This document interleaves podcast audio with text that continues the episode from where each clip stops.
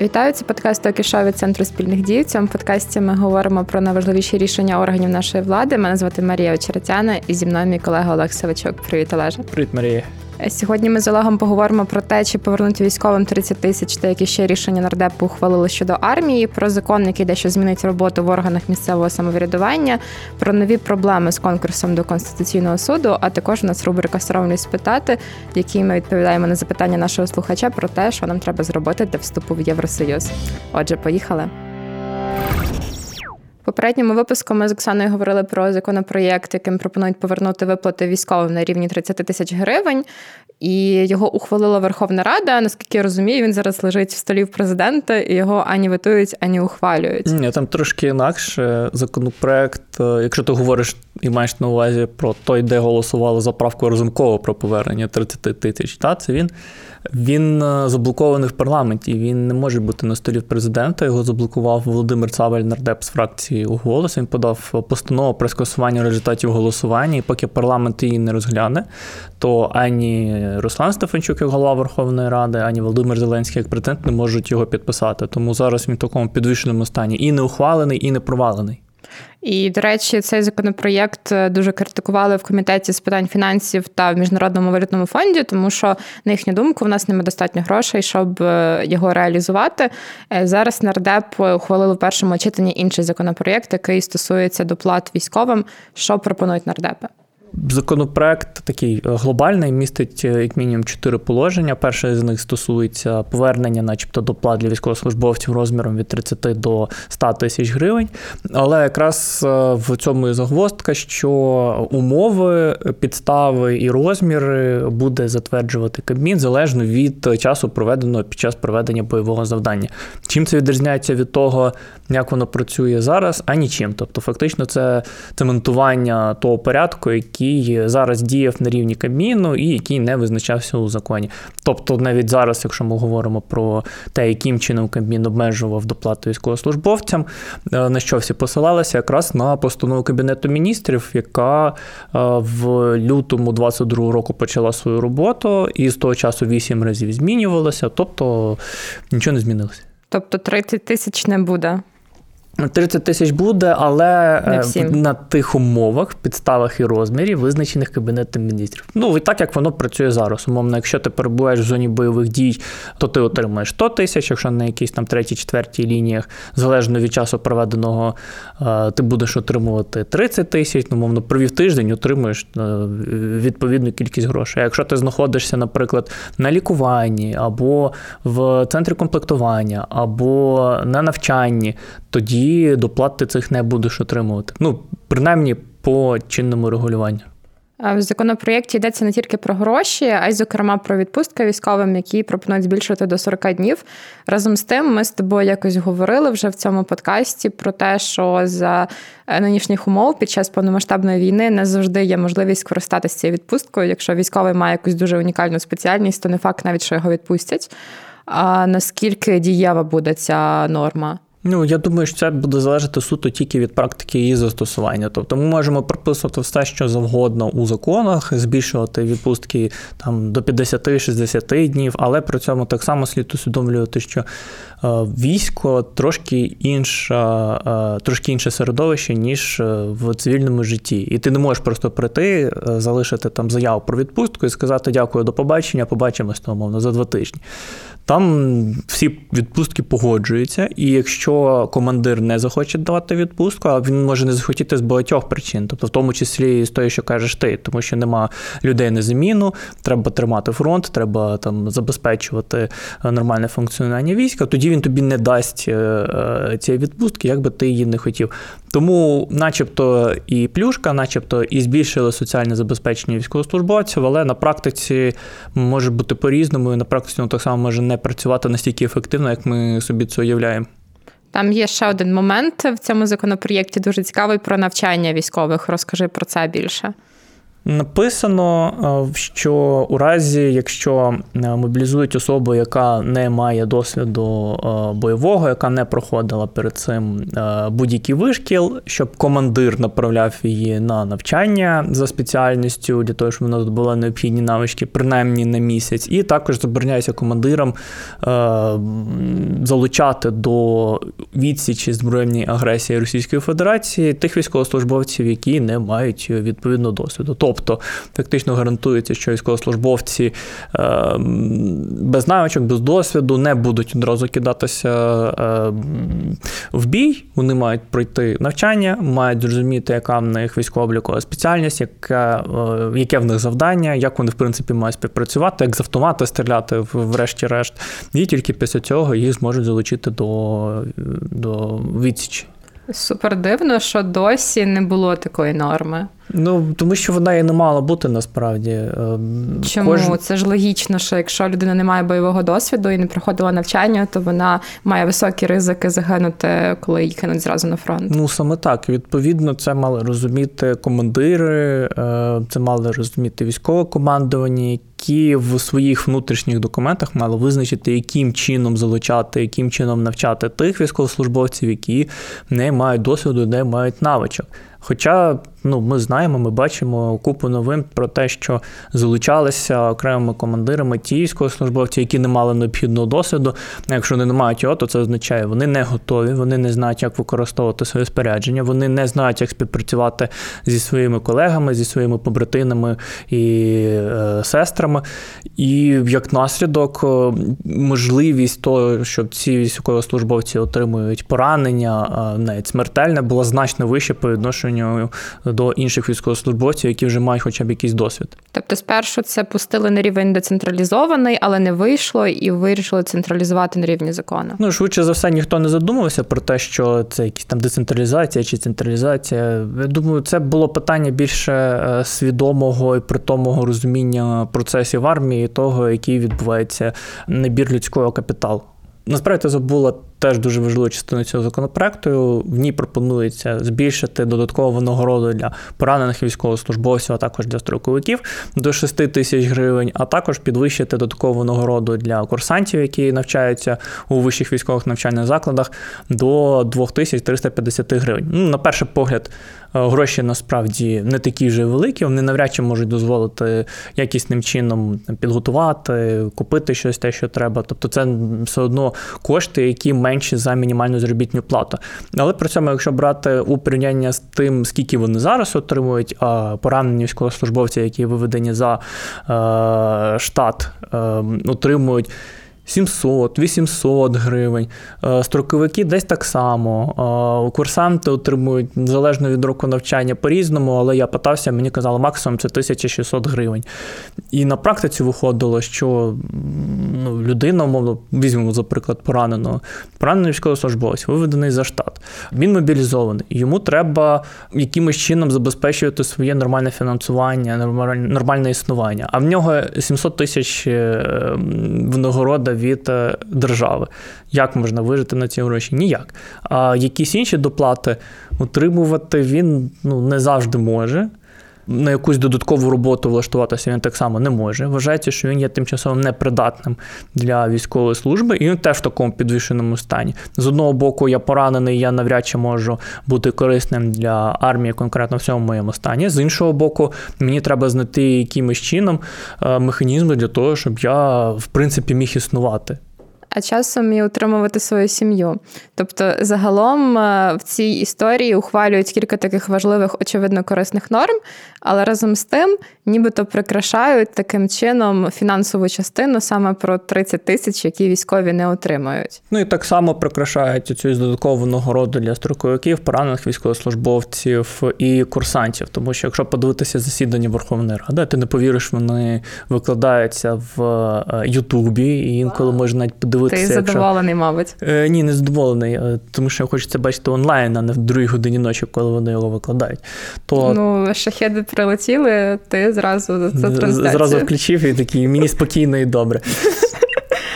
Так ось, ем, якщо подивитися, як самі народні депутати сприймають цю ініціативу, то, наприклад, фракція «Голос», і, зокрема, е, мені здається, Роман Лозинський е, не підтримали її в такому вигляді. Вони сказали, що це гарний початок для того, щоб е, почати взагалі про щось спілкуватися.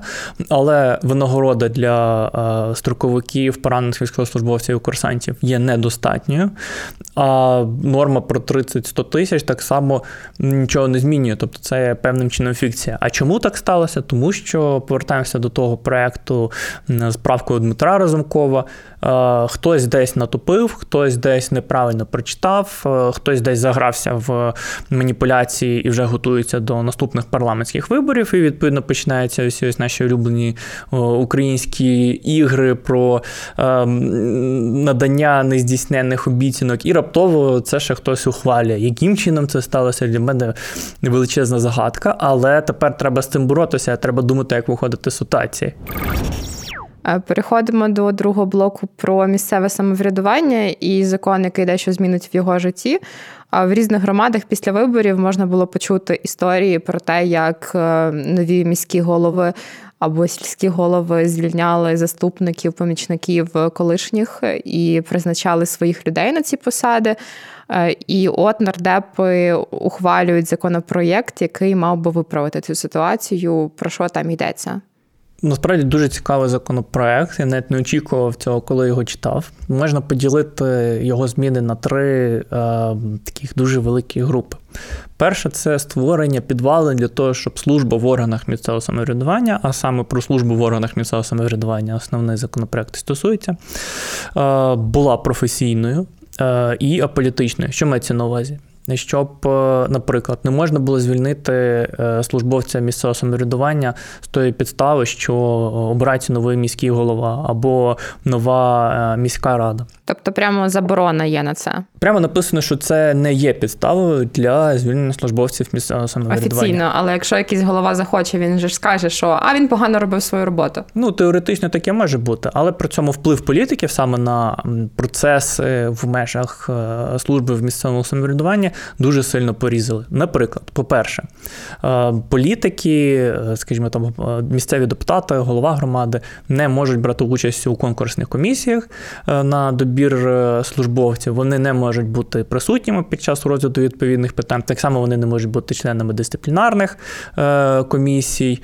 Ем, самі службовці не можуть бути членами політичних партій, якщо не службовцями першої категорії, не можуть проявляти під час засідань і під час своєї роботи якісь свої політичні преференції. А якщо ем, це ж таки от таке трапляється, то це є підставою для їхнього звільнення. А якщо, наприклад, голова громади, який є членом політичної партії, каже там своєму заступнику, що а от зараз поможи мені з агітацією, і це його вказівка. І якщо службовець не виконає її, то його можуть звільнити. А тут одразу кілька проблем є в твоєму розумінні. По-перше, законопроект е, ділить працівників на кілька категорій. Є службовці, це суто професійна структура, суто професійні люди, які не мають залежати від політиків. а працюють на громаду, на мешканців цієї громади, а не відповідно політиків. Друга категорія це політичні призначення. Це, наприклад, по ідеї, це мали бути місцеві депутати, бо вони обрані за результатами виборів, голова громади, тому що він обраний за результатами виборів, або ті, кого призначає місцева рада з визначеним переліком повноважень. Це я так розумію, наприклад, старости, наприклад, е, якісь інші службовці обрані конкретно на засіданні місцевої ради. Є третя категорія це патронатка. Патронатка е, це, скажімо, помічники, радники, яких призначають у межах бюджету і в межах повноважень. Наприклад, там, скажімо, у Віталія Кличка є там не знаю 3-4 помічника, які допомагають йому у здійсненні його повноважень. І вони не обираються за результатами конкурсу, їх призначає конкретно е, міський голова. І от їм теоретично можемо собі уявити, що міський голова, голова громади може сказати, да, поможи мені з агітацією, хоча насправді це буде дуже неправильно, але принаймні напряму це не заборонено. Але голова громади не може сказати керівнику якогось департаменту чи, скажімо, іншому службовцю, якого брали за результатами конкурсу, про те, що а давайте ви підете, встановите палатку, там голосуй за Петю бампера, скажімо, і він піде це робити. Ні, він може це попросити лише патронатку, так то я повторююсь, ну так ну, не зовсім працювати. Якщо він попросить е, керівника департаменту, що йому за це буде? Ну, дивись, по-перше, е, керівник департаменту не зобов'язаний виконувати такі речі. А якщо він буде виконувати такі речі, то це підстава для притягнення його до дисциплінарної відповідальності, в тому числі до звільнення. А якщо це буде е, порушення з боку голови, і воно буде встановленим, ну тоді буде питання про, скажімо, позбавлення його повноважень, оскільки у нас наразі є така процедура шляхом голосування місцевої ради, або е, може навіть якесь корупційне правопорушення е, або якийсь незаконний вплив взагалі. Я думаю, там можна багато чого нарити. Е, наскільки я розумію, то служба в органах місцевого самоврядування стає чимось схожим до державної служби. Так, дуже подібна структура. Створюється така аполітична, незалежна в якомусь сенсі е, структура, куди обираються люди не за результатами, скажімо, там інтересів політиків е, чи їхніх представників, а шляхом конкурсу. Конкурс, звичайно, це теж окрема тема. Ми розуміємо, що конкурс це не є панацея. Ми, Я 15 тисяч разів е, розказував, як погано у нас е, часто працюють конкурси. Можемо навіть згадати нещодавній приклад е, з призначенням в НАБУ, де проводили конкурс заступника керівника відділу по зв'язкам з громадськістю, якщо я не помиляюся. Людина її виграла, прийшла на призначення, а їй сказали, або ми тебе не призначаємо, або ми тебе звільняємо в перший ж день. Ось конкурс був, був. А як його провели величезне питання, як він закінчився ще гірше. А тут же що в законі визначають єдиний порядок, е, що спочатку подаються документи, потім проводиться тестування, потім проводиться співбесіда. Е, все це відбувається в межах правил, які встановлює сам орган місцевого самоврядування, але на основі типових правил, які затверджує е, Національне агентство з державної служби. Ну, виглядає це дуже адекватно і дивно знову ж таки, що раніше не було такої норми. Ні, раніше були конкурси е, в органи місцевого самоврядування. свої, це якось не не регулювалося. Ну якось так, якось воно було дуже дико. Було посилання на закон про державну службу. Я дивився практику цих конкурсів. Ну воно таке, наче є конкурс, а по факту е, той, хто хотів проводити конкурс, той проводив конкурс. Той, хто не хотів, той міг зловживати. Е, також в цьому законі йдеться про гроші. Зокрема, встановлюються рамки е, для зарплат місцевих чиновників. Е, чому важливо їх встановити? Важливо з кількох точок зору. По-перше, ем, представники Ради Європи, представники комітету вказували, що великою проблемою місцевого самоврядування є дуже велика різниця у винагородах між службовцями нижчих посад і вищих посад. Е, зараз же ж пропонується встановити все ж таки певні ліміти. Так, наприклад, службовці третьої категорії це найнижча категорія, тобто там якісь е, секретарі, скажімо, працівники департаментів, але не керівники, е, будуть отримувати отримувати не менше мінімальної заробітної плати, але максимально не більше як службовці другої категорії. Е, службовці другої категорії можуть отримувати не менше, ніж максимальна ставка для службовців третьої категорії, але не більше, ніж е, першої категорії. А вже службовців першої категорії е, максимальна ставка, як вони можуть отримувати, це, по-моєму, 5 мінімальних заробітних плат. І Мені в... дуже тяжко на слух це візуалізувати, але я вірю тобі, що це справедливо. Ну, дивись, це не питання справедливості, це питання того, що є чітке збільшення винагороди, е, коли ти рухаєшся по драбині е, служби в органах місцевого самоврядування. Чим вища посада, тим більше грошей. Причому є е, верхня планка.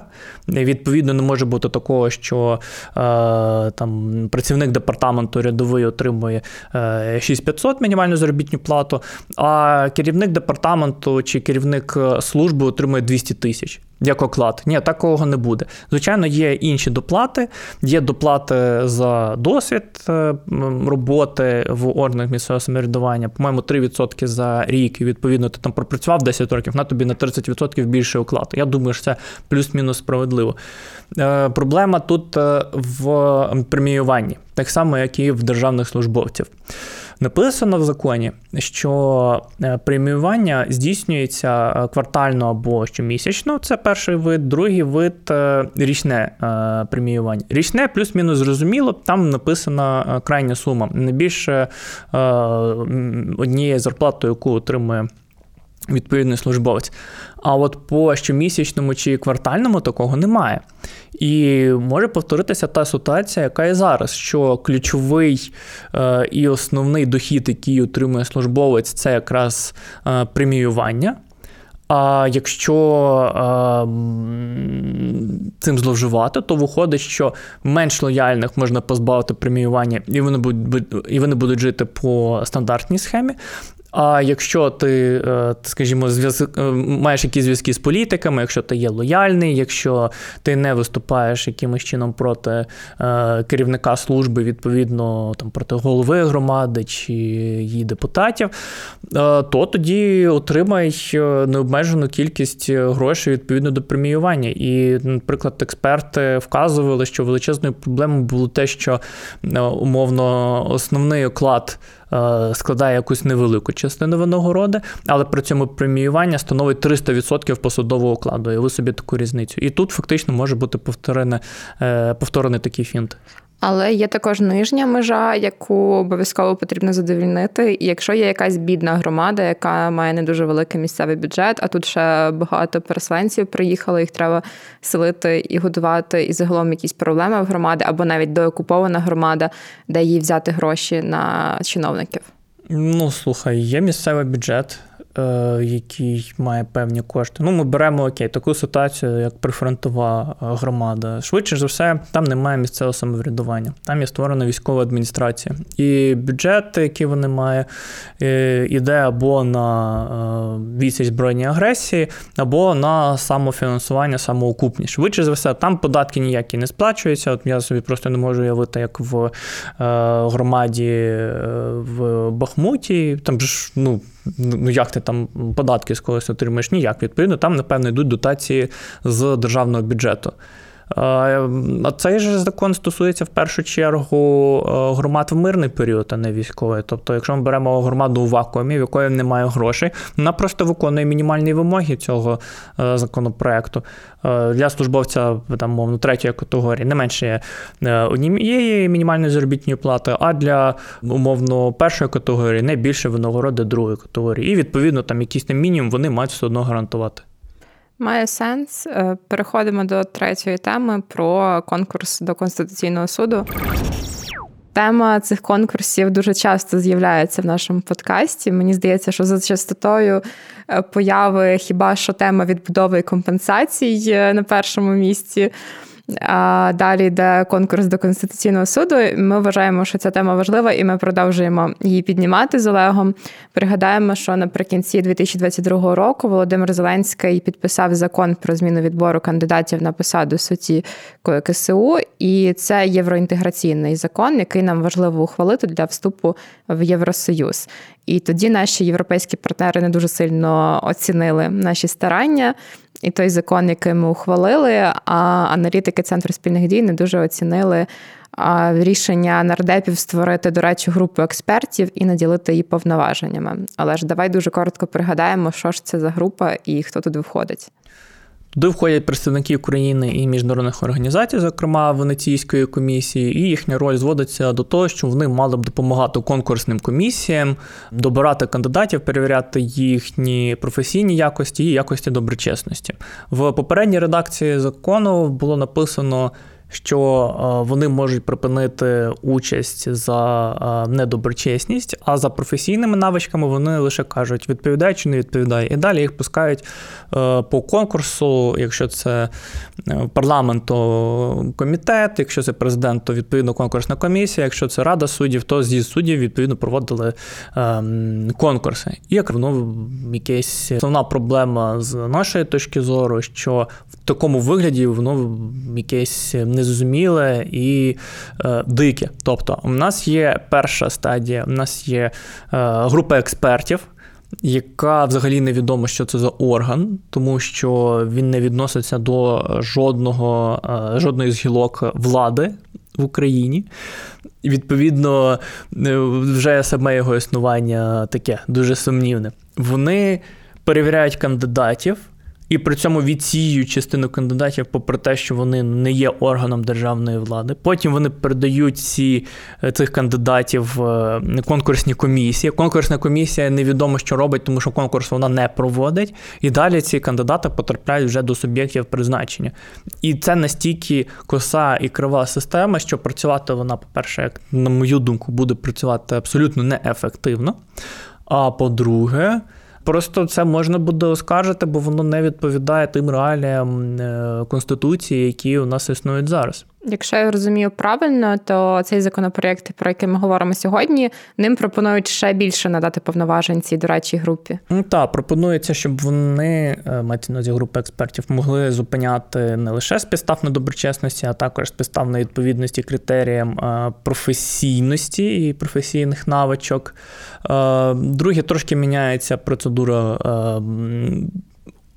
Сформування списку кандидатів, тобто, якщо е, доходить до висновку, що ти доброчесний і що ти е, професійний, то потім група експертів проводить голосування за кожного з таких кандидатів і формується список залежно від того, скільки голосів вони отримали. Група експертів складається з шести осіб. Відповідно. Е, першими місцями будуть йти ті, хто отримали 6 голосів, і спочатку парламент чи з'їзд суддів має за них проголосувати. Потім 5 голосів, потім 4 голоси, і так аж до нуля. І я спочатку подумав, що це якось дуже дивно, але з іншого боку, ці ж люди все ж таки відповідають критеріям, навіть якщо за них дали 0 голосів експерти, це не має зупиняти їхню подальшу участь. Також трошки міняються правила проведення самого конкурсу. Ем, зокрема, найважливіше, на мою думку, за те, що збільшуються строки для того, щоб люди, кандидати, могли подати документи. Тому що наразі абсолютно дика система існує, де в тебе 10 днів для того, щоб подати документи з моменту оголошення конкурсу. А це ж не так, що в тебе є вже готовий пакет документів. Ти тільки чекаєш, от зараз зараз вони оголосять. Ну, а я може подам. Хтось. Ну, це прям е, означає, він знав. Він знав, що зараз щось оголосять. Тобто це вже якийсь схематоз, швидше за все. А так, було 10 днів, оголошують. Ти поки збереш всі документи, мене ось це ось час, умовно, там 5 днів е, чи там 6 днів, і тобі лишається кілька днів на те, щоб е, подати його безпосередньо там в апарат Верховної Ради чи там е, на Раду суддів. І тут так само проблема, тому що, наприклад, на час воєнного стану потрапити в Верховну Раду неможливо. Тобто пішки прийти і вкласти е, документи до апарату, щоб вони прийняли і сказали, та окей, ви зареєстровані як кандидати. Зараз немає. Я не знаю таку ситуацію, що один із кандидатів е, на конкурси, які оголошувались після ухвалення попереднього закону, не змогла подати самостійно документи, тому що її не пропустили військовослужбовці. І вони зробили це правильно, тому що у них є наказ нікого не пропускати лівого. А вона, попри те, що там направник, що вона там дуже багато е, всього вміла і знала, знала, і, напевно, є гідним кандидатом. Не могла ця людина подати документи, через те, що її не пропустили. А поштою подати вона так само не може, тому що крайній строк подачі документів, навіть у разі направлення поштою, це е, закінчення е, робочого дня самого апарату. А як правило, воно працює інакше. Якщо ти подаєш через пошту, е, якщо ти рекомендованим листом це робиш, тобі ставлять дату, коли ти це надіслав. І якщо ця дата збігається з останнім днем е, строку, то тоді все нормально, тому що все одно люди отримують е, відповідні документи. А зараз ти навіть не можеш впевнений бути, чи чи дійдуть вчасно ці документи, якщо ти їх подаси через пошту, бо ти не знаєш, коли воно прийде. Тобто, оцю штуку цей законопроєкт виправляє. Так. Але це єдина штука, яку він виправляє. Давай уявимо якусь гіпотетичну ситуацію. Якщо ми ухвалюємо цей законопроєкт, що буде не ок? Та насправді те ж саме, що ми говорили раніше, що це просто якийсь величезний левіафан е, з трьома ногами, однією рукою, яка стоїть не в тому місці, де вона має бути, і головою, яка росте посеред живота. Е, система має бути зрозумілою. Так само, як має бути зрозумілою, яким чином проходить конкурс, е, щоб потім не було проблем. Тому що якщо будуть існувати такі от інородні органи, які вбудували просто через те, що у політиків нема бажання реформувати справді систему і відповідно робляться такі монстри, то допоки це не буде змінено, ми будемо мати в подальшому дуже великі проблеми. Я бачив це е, саме реформування е, системи конкурсів до Конституційного суду в зовсім. Іншому порядку і зовсім іншій проблемі. Проблема конкретно з е, конкурсними комісіями, які там є при президенті конкурсна комісія, комітет при е, Верховній Раді і при з'їзді суддів так само. Проблема в тому, що вони не здійснюють конкретно конкурс вони перевіряють кандидатів на якісь формальні речі, а мав би бути справжній конкурс, тобто перевірка на те, хто є найбільш гідний, хто має найбільше скілів, хто має найбільше знань. І через те, що політикам було зручно, що існує така система, супер дика і яка не дозволяла адекватним чином е, відібрати кандидатів і провести конкурс, додали цю групу експертів, яка фактично бере на себе е, роль і конкурсної комісії, і відсіювання тих кандидатів, хто їм найбільше не сподобався. При тому, що ми так само розуміємо, що е, в більшості випадків призначення суддів Конституційного суду це все ж таки процес політичний а не правовий. І, відповідно, найбільш гідні кандидати е, не завжди перемагають.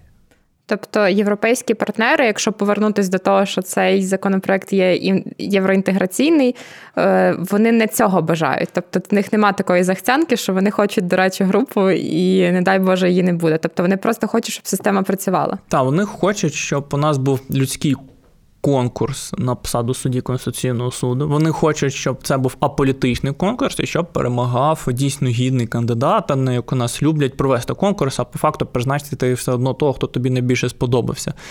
Ну, відповідно, хто є більш лояльним. Ем, а те, яким чином воно реалізується, це вже е, інше питання. І те, яким чином воно реалізується зараз, е, я думаю, що з часом призведе до значно більших проблем, ніж ми маємо зараз.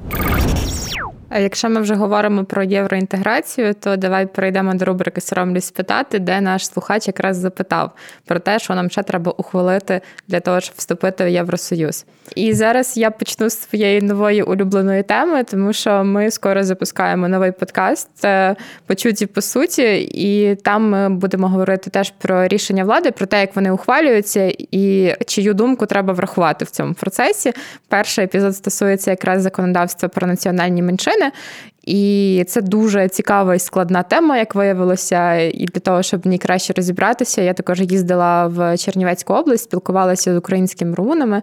Я вибрала саме цю меншину через те, що румуни та угорці не задоволені нашим законом про нацменшини, який ухвалили в грудні минулого року, і який набуде чинності вже в липні. І я спілкувалася власне з нацменшиною про те, що ж не ок для них, і виявила, що загалом вони цілком готові вчити українську мову, навчатися українською, що немає питань, чи треба це чи ні, але є питання до того, яка якість викладання українською в школах нацменшин. Так, і в цьому контексті є нещодавно ухвалений законопроект в першому читанні, якщо я не помиляюся, стосовно якраз навчання е, в школах нацменшин переносять на один рік набрання чинності норми про збільшення кількості українських предметів в е, школах, де навчають мовами нацменшин, і ці мови є офіційними мовами Європейського Союзу. Для тих, хто вступив до 2018 року на навчання, вони будуть продовжувати навчатися за тою системою, яка в них є зараз. І в цьому є дуже велика проблема, тому що е, ми вже тисячу разів говорили про те, що проблема для більшості таких представників національних меншин є не тому, що їх навчають української мови, а в тому, що рівень навчання української мови дуже поганий. І відповідно, замість того, щоб інтегруватися у суспільство, е, вони вивчають українську мову для галочки, а потім е, не мають можливості вступити до університету через те, що вони не мають необхідних знань, і відповідно знайти нормальну роботу.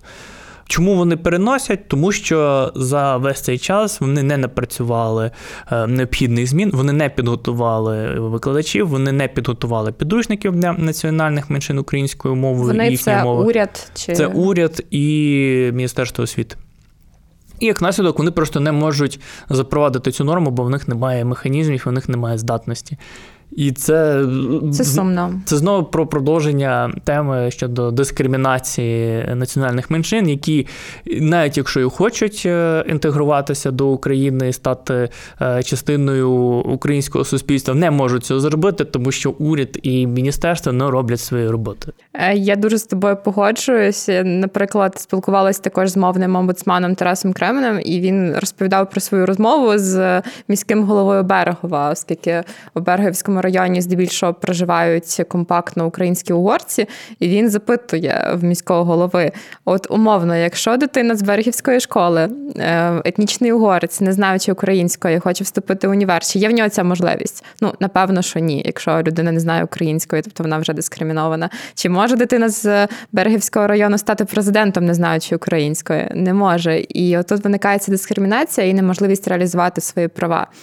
А насправді подкаст дуже дуже цікавий. Там надзвичайно цікаві інтерв'ю записані для нього. Тому я рекомендую його дочекатися і послухати. А давай Олеже з тобою поговоримо, які ще є вимоги до вступу в Євросоюз для нас. Ну, давай так. Оці ось вимоги, про які ми говорили раніше, ці ось сім вимог: е, реформа КСУ, продовження судової реформи, антикорупція, втілення антиолігархічного е, закону і е, закону про нацменшини, це не є умови для вступу в ЄС. Це є умови для того, щоб ми лишалися кандидатами. І якщо ми ці умови не виконаємо, ми можемо втратити наш статус кандидата у члени Європейського Союзу. Для того, щоб стати членам Європейського Союзу треба насправді значно значно більше роботи. Е, можемо тут е, згадати про мастерські критерії, які насправді теж дуже жорсткі. Я навіть не спеціально собі виписав, бо я не впевнений, чи зміг би їх запам'ятати. Це, наприклад, відношення дефіциту державного бюджету до валового внутрішнього продукту не вище 3%. Відношення державного боргу до ВВП ВВП не перевищувати 60%, стабільність цін. А невже всі країни, які раніше вступали в ЄС, виконували вже з порогу ці всі вимоги? Ну, мали б. Мали б, але там насправді теж є дуже велике питання, тому що крім того, що ти стаєш членом Європейського Союзу, умовно уявімо, ти виконав ці от е, перші критерії, і тобі кажуть, окей, ти хорош, ти можеш бути членом єС. Але при цьому навіть в подальшому на країну накладаються дуже великі обмеження. Можемо сказати умовно про те, що держава має імплементувати право ЄС, які комюніке.